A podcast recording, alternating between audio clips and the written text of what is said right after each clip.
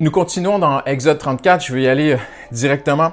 Euh, on continue ensemble. Et, donc Moïse arrive avec ses tables vers Dieu et Dieu va écrire sur ces, tables. Et, ce qui est très touchant, c'est que c'est un moment où Dieu va proclamer son nom à Moïse comme jamais auparavant. Il l'a déjà fait dans Exode 3. Il a déjà dit, euh, je suis celui qui est.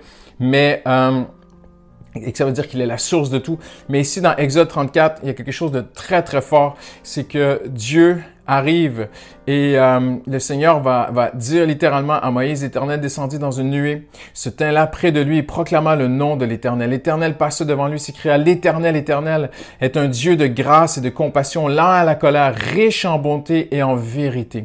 J'aimerais arrêter ici aujourd'hui. Euh, on l'a vu ensemble dans les dernières semaines. Euh, Moïse peut vraiment être une image, un, présage de, quelqu'un qui a un début de légalisme en lui. Il a brisé les tables de la loi. Euh, et parfois, quand on est droit, on se donne des droits. Et c'est peut-être, moi je le vois ici, il s'est donné des droits. Il a brisé les tables de la loi. Il n'y a aucun texte où Dieu lui a dit de faire ça. Il a fait boire euh, le, le, le, veau d'or aux gens. Il a, il a, brûlé, cramé le veau d'or, détruit, mis en poudre, fait boire aux gens. Et il n'y a aucun texte qui, qui Dieu lui a donné euh, d'autres choses à faire en punitive pour le peuple, mais pas ça. Il n'y a aucune mention de ça dans la Bible. Et on arrive ici dans Exode 34 et, on sait qu'en dans Exode 33, euh, euh, Moïse avait dit à Dieu, je veux voir ta gloire. Et voyez-vous, euh, c'est aujourd'hui un cri qu'on entend partout dans les milieux évangéliques autour de nous. Les gens veulent voir la gloire de Dieu, les gens veulent voir des miracles, les gens veulent voir la puissance de Dieu, les gens veulent voir Dieu agir. Je ne pense pas que c'était ce que, ce que Moïse a demandé à Dieu, parce que Moïse avait vraiment vu la puissance de Dieu comme aucun homme l'avait vu. Et euh, Moïse, ici, quand il dit je veux voir ta gloire, c'est qu'il dit je veux voir ton visage, je veux voir ta face, je veux te connaître encore plus. On sait euh, par euh, le livre de Nombre que lorsque euh, Aaron et euh, Myriam ont, parlé dans le dos de Moïse, qu'ils ont euh, fait de la médisance, que Dieu est venu, et Dieu a dit, j'ai une relation avec Moïse comme avec aucun homme. Il contemple, la, et en hébreu ça dit, il contemple la, forme, la silhouette de Dieu, il contemple. Et, la nuée, c'était pour cacher la gloire de Dieu, parce que Dieu dit ici, personne ne peut me voir et vivre. Et, Moïse, je pense qu'il a été au plus près de ce qu'un homme physiquement peut, peut l'être de Dieu. Mais Moïse avait une soif de connaître encore plus Dieu. Et cette soif, elle est extraordinaire. Il voulait voir la face de Dieu. Et Dieu lui dit, je vais, je vais te montrer qui je suis, mais pas de la façon que tu, que tu l'espères. Parce que Dieu voyait qu'il manquait quelque chose. Euh, en Moïse de la perception de Dieu. Et pourquoi est-ce que je vous dis ça aujourd'hui? Parce que euh, notre perception de Dieu, l'image que nous avons de Dieu, je ne parle pas d'une image taillée comme une idole, notre image intérieure, notre compréhension, notre perception de qui est Dieu est la chose la plus importante de notre vie. Et ici, il y a une lacune fondamentale chez Moïse, c'est que Moïse a vu la gloire, la puissance, l'autorité, la, capacité de Dieu euh, pour sauver son peuple. Il a vu la colère de Dieu, la justice de Dieu, il a reçu la loi de Dieu, les ordres de Dieu, mais il manque quelque chose à Moïse et Dieu va lui dire, moi je sais, oui, je vais me révéler à toi, oui, je vais te montrer encore plus qui je suis, mais moi je sais ce qui te manque, Moïse. Et il lui dit ceci, euh, l'Éternel, l'Éternel est un Dieu de grâce, de compassion, lent à la colère, riche en bonté et en vérité. Si vous étudiez la Bible, vous verrez qu'il n'y a aucune autre mention de la grâce, de la miséricorde, de l'amour de Dieu, de la patience de Dieu aussi précise à aucun autre moment dans la Bible avant celui-ci il y avait une lacune chez Moïse et Dieu voulait euh, combler ce besoin en lui révélant qui il est. Il va lui montrer, je ne suis pas seulement puissance, justice, autorité, toutes ces choses-là sont si vraies. Mais Moïse, je suis aussi grâce, compassion, lent à la colère, riche en bonté et en vérité. il y a un mot ici que j'ai déjà enseigné à l'Église, euh, que vous pouvez retrouver sur notre chaîne YouTube, Église Paris Métropole, c'est le mot chesed. Et Dieu va dire à Moïse, je suis chesed. Et chesed, c'est un mot qui demeure jusqu'à aujourd'hui très précieux pour les Juifs et, dans la lecture hébraïque, parce que le mot signifie un amour qui s'engage. C'est un amour d'alliance. C'est le vrai amour. Parce que aimer quelqu'un sans vouloir s'engager, c'est pas vraiment l'aimer. Quel fiancé attendrait éternellement son fiancé? À un moment donné, elle en peut plus. Elle veut qu'il, elle veut qu'il s'engage. Voyez-vous, même les fiançailles, c'est déjà un engagement, bien sûr. Mais, mais c'est ce que Dieu dit à Moïse. Je, suis un Dieu qui aime au point de s'engager. Chesed. Le, mot chesed est encore plus profond, mais je vais le garder très simple aujourd'hui. Chesed est très, très fort. C'est le mot le plus fort pour l'amour dans la Bible.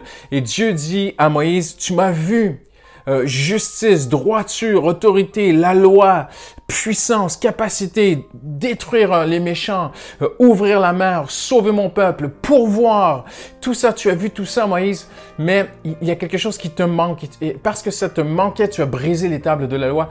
Moïse, je veux te montrer à quel point je suis un Dieu de grâce, un Dieu de miséricorde. Je suis un Dieu chesed, le Dieu qui aime à un tel point qu'il s'engage. Je suis patient. Et voyez-vous, la miséricorde ici, euh, euh, signifie littéralement euh, accorder quelque chose à quelqu'un qui ne mérite pas, faire miséricorde.